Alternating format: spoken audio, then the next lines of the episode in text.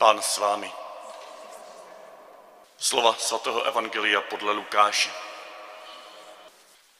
Když nadešel den očišťování podle Mojžíšova zákona, přinesli Ježíše do Jeruzaléma, aby ho představili pánu.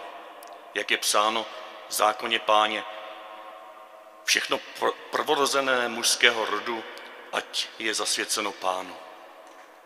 Přitom chtěli také podat oběť, jak je nařízeno v zákoně páně, pár hrdliček nebo dvě hloubata. A hle, v Jeruzalémě žil člověk, jmenoval se Simeon.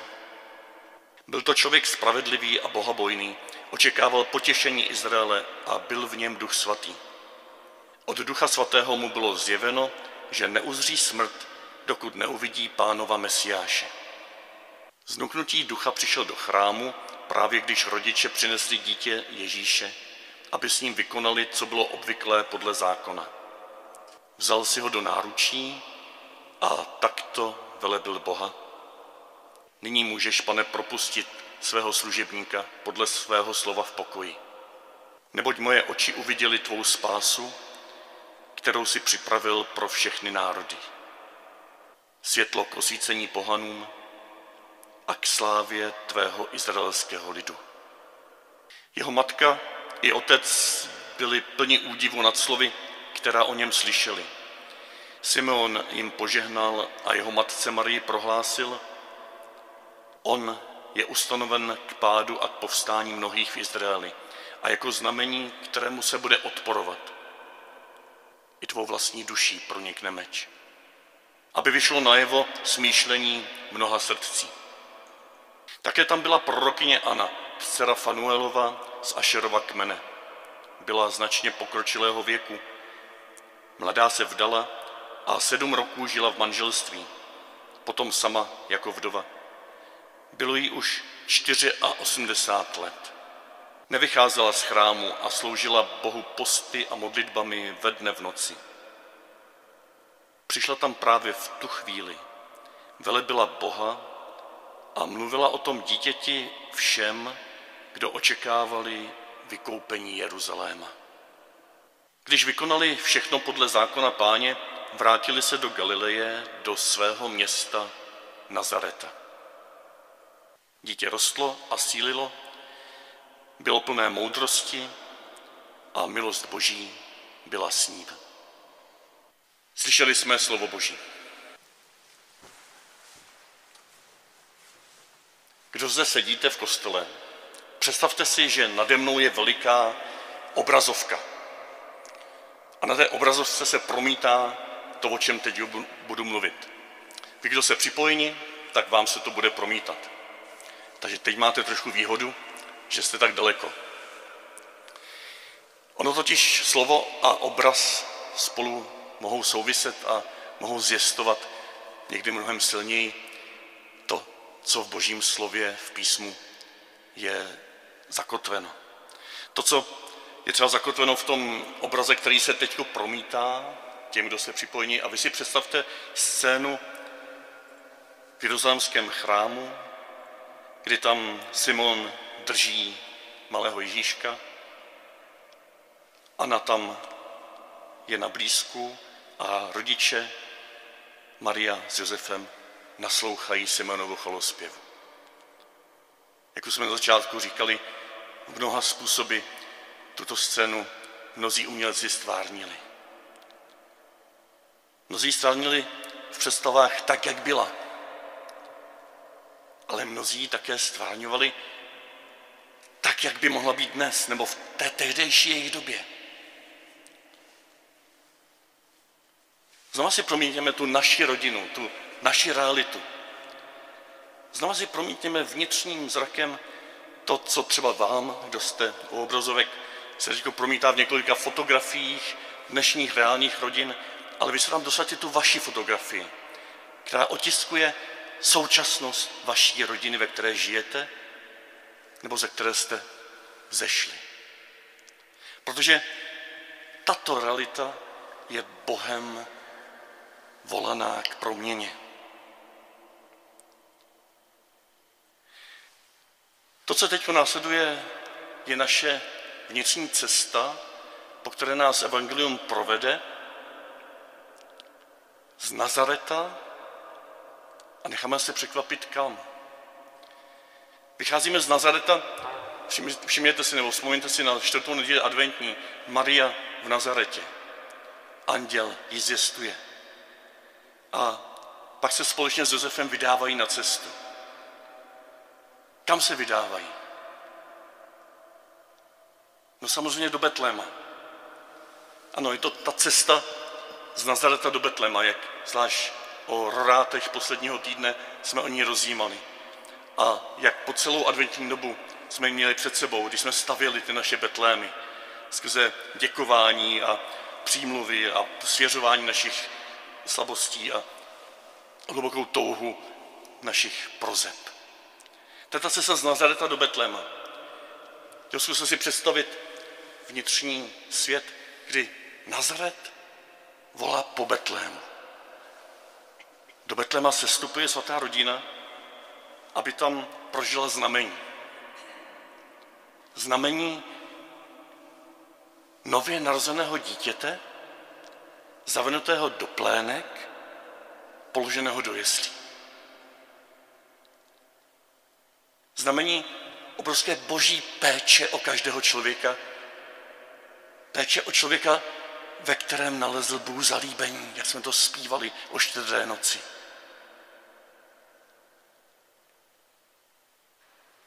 A kam dál putuje z tohoto Betléma? Kam dál putuje z této obrovské zkušenosti, kdy lidská síla, lidská snaha je stavěna na hlavu a Bůh říká, já to mám ve svých rukou, já přicházím a dávám ti úplně všechno zadarmo. Ne, že by ses nemusel snažit, ty se obrovsky musíš snažit a toužím, aby se snažil, ale ne, aby se mě zalíbil, ale aby si mohl přijmout ty obrovské dary, se kterými k tobě přicházím. A právě dnešní evangelium nám může napovědět, kam my jsme zváni putovat z Betléma. Z té intimní prostory Marie, Josefa, Ježíše, z toho bezpečí rodiny, z toho, co v Matoušovském podání znázorňují mudrci z východu, ale u Lukáše, když se podíváme do Evangelia, tak tam čteme, že Maria a Josef přinesli Ježíše do Jeruzaléma. Takže máme už Nazaret, Betlém, Jeruzalém. Směřovali do Jeruzaléma, aby tam splnili Možíšův zákon. Směřovali do Jeruzaléma, aby tam přinesli dvě holoubata. Směřovali do Jeruzaléma jako velmi chudá rodina. Jo, běžná rodina měla přinést beránka, ročního beránka. Ale kdo byl chudý, tak mohl beránka nahradit hlouba, jedním hloubkem a druhým hloubkem na druhý typ oběti. Oni ve své chudobě, ve své bezbranosti, ve svém bezdomovectví přichází do velikého světa, do světa bohoslužby, do světa chrámu. Svatá rodina na cestě směřuje do Jeruzaléma. Ještě neví, co je tam čeká. Oni jdou splnit povinnost. Oni žijou běžný svůj život, všedodenní život, tak jak byl nastaven v tehdejším židovství. Ale my už tušíme, kdo je tam čeká. Kdo je čeká v chrámě. Kdo vlastně byl srdcem doma v tomto chrámě. No dva lidé. Dva velmi staří lidé. Když se podíváme do Evangelia, tak tím prvním byl Simeon.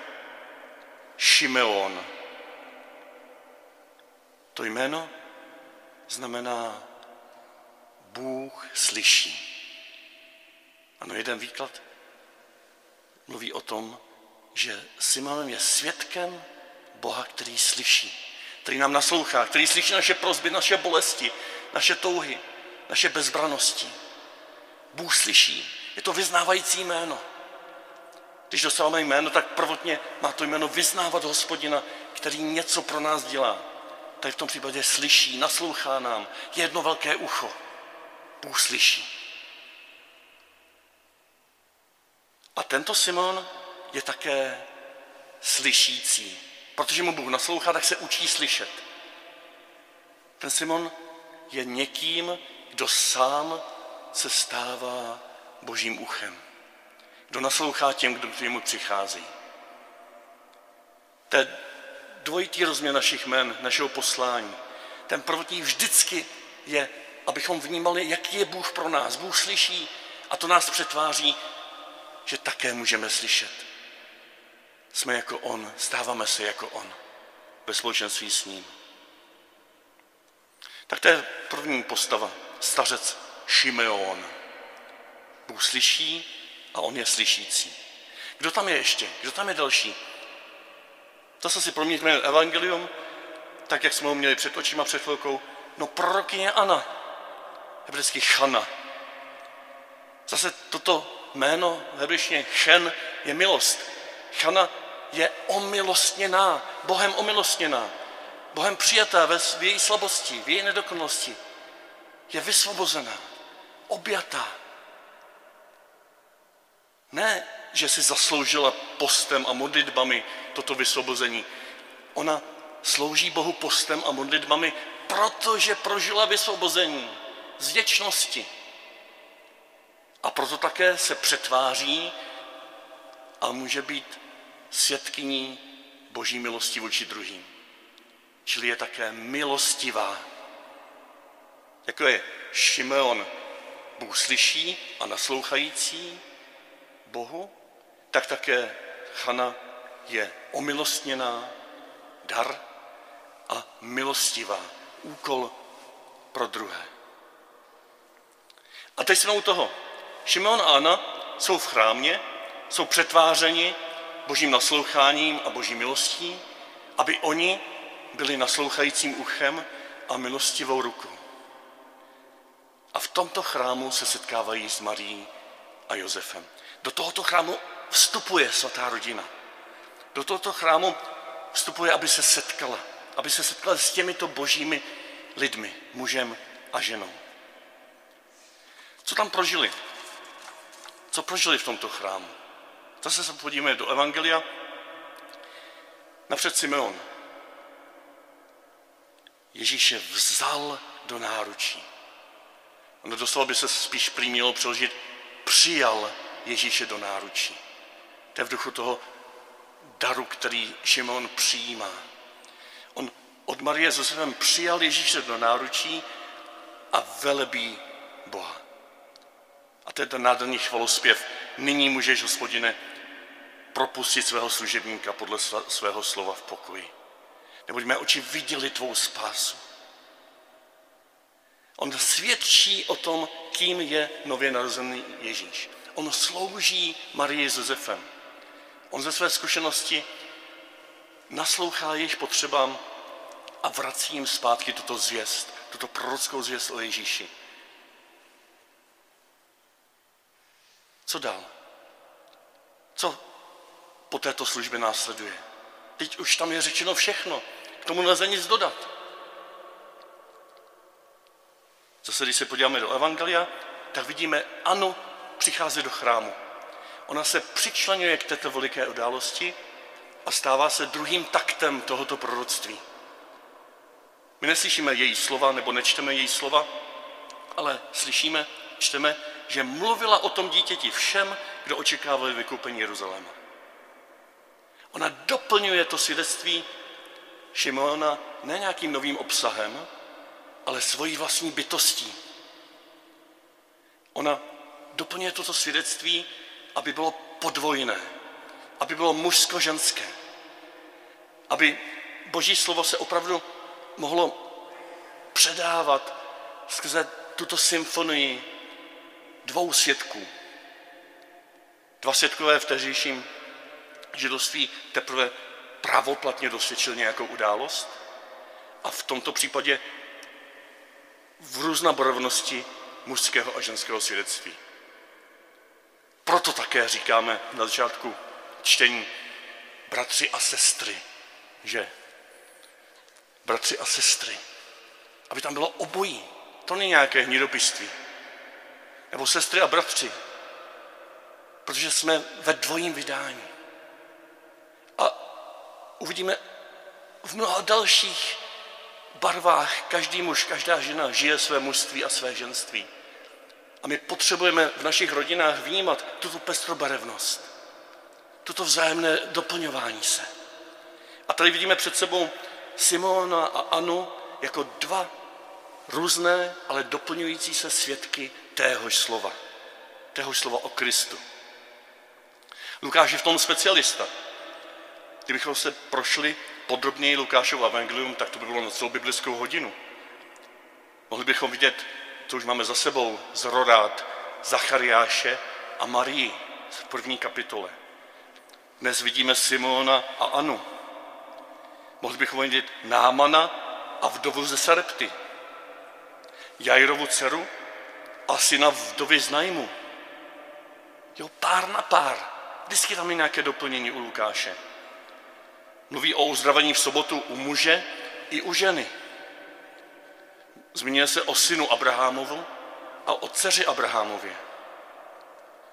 Zmiňuje v těch podobenstvích 15. kapitole o pastýři, který hledá ztracenou ovečku a také o ženě, která hledá ztracený peníz. Tušíte už toto vzájemné doplňování se, vyspívávání v různých barvách téhož nádherného poselství. A nakonec i po skříšení vidíme Petra u hrobu a ženy u hrobu. Zase doplnění se. To je další svět pro naše rodiny, že se můžeme vzájemně podpořit ve své jinakosti, ve své různosti.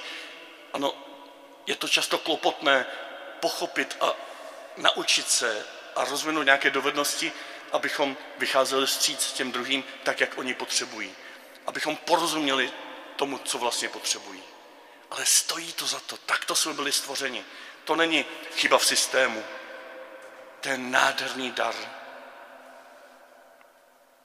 A teď nakonec máme tady před sebou dva Josefa a Marii a před nimi stojí dva Šimon a Anna. Jsou v Jeruzalémě jsou v chrámu a kam se z Jeruzaléma vracejí. Po této odbočce jsme zpátky na cestě. Přišli jsme z Nazareta do Betléma, z Betléma do Jeruzaléma a po téhle silné zkušenosti, proměňující zkušenosti, se vrací kam? No mrkněte zpátky do toho textu.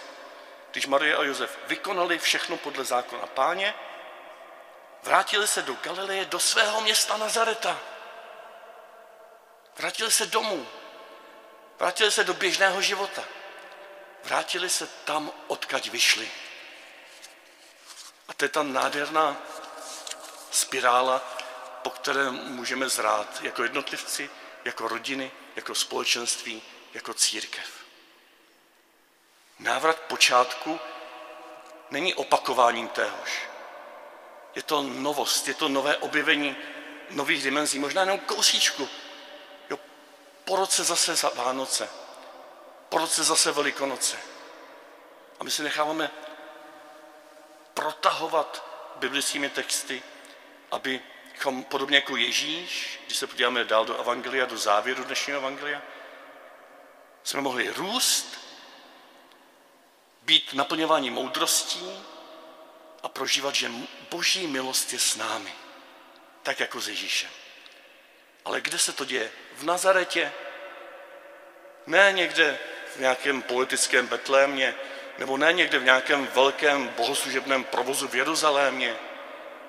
Doma, v našich běžných vztazích, v našich běžných rodinách, v rodinách takové, jaké jsou. A tak jsme velkým obloukem se vrátili zpátky do naší reality. Zase ji vyvolávám, zase ji přivolávám, tu naši realitu, realitu vašich vnoučat, vašich dětí. Rodiny, jaké jsou. Co ten dnešní příběh jim může říct? Když budeme žít ten dnešní příběh v našich rodinách, kam nás to bude posouvat? Co nám to řekne nového? Nejenom tady, ale i v srdci, ve zkušenosti, v akci. Co uděláme jinak, až půjdeme tady odsaď z kostela zase domů? Můžeme mít před očima tu velikou spirálu Nazaret, Betlém, Jeruzalém, která se kolem nás točí. Boží slovo tančí tanec lásky, aby nás proměnilo, aby nám ukázalo, že potřebujeme v našich rodinách žít z kořenů. A my mladší naslouchat těmto kořenům a zase je předávat dál. Technický termín proto je více generační rodiny. Kde ta možnost je, moc pozbuzuju, rozvíjejte naslouchání těm, kterým vděčíte za svůj život. Jestliže už tady nejsou, naslouchejte jim skrze vzpomínky, jaké věci byly, skrze dopisy, skrze jejich paměti. Naslouchejte svým vlastním kořenům. Jestliže tady jsou, spovídejte je, ptejte se jich, ať vyprávějí znova a znova. Možná jste to slyšeli tisíckrát, ale najednou tam uslyšíte něco nového. Najednou tam uslyšíte tu novost, která vám, jako u Šimona, vůči Marii s Josefem, dá nový směr. Ukáže vám, jak máte hlouběji žít ve své vlastní rodině. A pak se pokoušejte o totéž vůči svým vlastním dětem. Vůči těm, kterým jste dali život. Vůči vnoučatům. Co je to toto též? Ne vnucování vaší zkušenosti,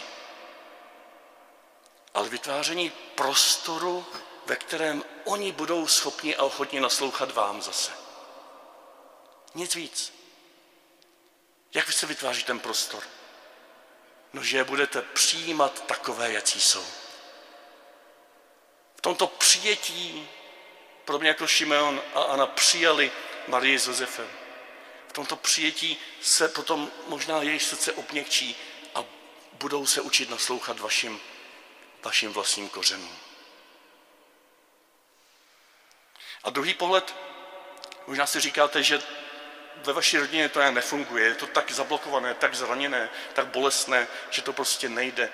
Nebo prostě už někteří nejsou a my nemáme žádné vzpomínky, nebo nás zranili a my máme jenom bolestné vzpomínky. Ale právě proto žijeme v té širší rodině, žijeme v církvi, která nám může ne nahradit, ale aspoň maličko zjistovat, že nejsme ztracené existence. Že se můžeme vzájemně vycházet stříc v téhle širší rodině. Že se můžeme zavolat uprostřed koronaviru. Že se můžeme vnitřně pozbudit. Možná si můžeme začít psát i papírový dopis, jako pan biskup se toho odvážil a mnohým z vás poslal svůj dopis. Doufám, že je máte už doma, že máte přečtené vám seniorům a nemocným. Pokud ne, tak se přihlašte a ještě nějaký musím najít někde, kde se mi ztratil. On tam napsal, kromě jiného, a teď oslovuje vás starší. Chci vám připomenout, že jste důležití nejen pro vaše blízké, ale že jste důležití i pro naši diecezi, pro naši farnost, jste svědky víry, jste spravedlivými, jejíž modlitby nesení obtíží, stáří a oběti přinášejí pomoc a pozbuzení mnohým. To je obrovská věc, co vy starší přinášíte do této farnosti. Já jsem to nedávno čet jedné starší paní a když jsem čet ten odstavec, tak ona mi do toho skočila a řekla něco jako, jo, to bejvávalo. To jsem bejvávala důležitá. Když jsem ještě mohla chodit. Když jsem ještě mohla sloužit. Teď už jsem k ničemu. Ona úplně přeslechla ta biskupova slova. A my jsme si je opakovali. Já jsem ji pozbudil. Teď v té bezmoci jste důležití. Jste důležitá. Právě ve vaší bezmoci se ve vás otvírá něco nového, něco ceného, co je pro nás příkladem, že stojí za to jít dál, i když nemůžu. Nebo ležet dál, i když nemůžu chodit. Pracovat vnitřně, když nemůžu pracovat na venek. A proto také to evangelium má úryvek, který jsme přeskočili, kdy tam je svědectví o tom, že Šimon se obrací přímo k Marii a říká, on, Ježíš, je ustanoven k pádu a povstání mnohých v Izraeli. A jako znamení, kterému se bude odporovat. Znamení odporu. Nejenom znamení něžnosti v Betlémě, ale znamení odporu v Jeruzalémě, kde za 30 let Ježíš zemře na kříži. Křesťanská cesta není procházka růžovým sadem. Je to pěkná fuška. Bolí to, protože láska bolí. Šimon upozorňuje Marii, že i jí to bude bolet. I tvou vlastní duší pronikne meč. Marie to muselo trhat srdce na kousky, když viděla svého jediného syna na kříži umírat. Mnozí z vás vidíte své vlastní syny a dcery se toulat někde, kde vy nechcete, nebo si ubližovat, nebo ubližovat druhým, nebo si nerozumíte a trhá vám to srdce. Slyšte toto slovo Simona, i tvou vlastní duší pronikne meč. To je zaslíbení, že Bůh o tom ví. To je zaslíbení, že v tom nejste sami. To je zaslíbení, že ten narozený Ježíš z Betléma je přítomný i na kříži. Ten týž Ježíš na vašem kříži, ve vaší bolesti, ve vaší samotě, ve vaší bezmoci. V tomhle dnešním podivném světě, kdy nemůžeme spousta věcí, je tam umírající, ale je. A proto taky i pan biskup končí ten svůj dopis takto. V příštím roce budou naši diecezi provázet slova proroka Habakuka. I kdyby pole nevydala pokrm, já přesto budu jásat v hospodinu svém spasiteli. A biskup pokračuje, přeji vám, aby radost plynoucí z jistoty našeho vykoupení vás provázela ve všech obtížných situacích, které jsou před vámi. Nazaret, Betlém, Jeruzalém, Nazaret. Naše rodiny takové, jaké jsou, ale proměňované tímto silným obrazem, nebo spíš událostí než obrazem putující svaté rodiny. Proměňované, prozařované, přijímané, nově se nadechující, skrze vás, skrze vás jakožto starce Simeony a prorokyně Ani. Skrze ty mladší, jakožto rodiče těch nejmladších. Ve všech rozbitostech a bolestech.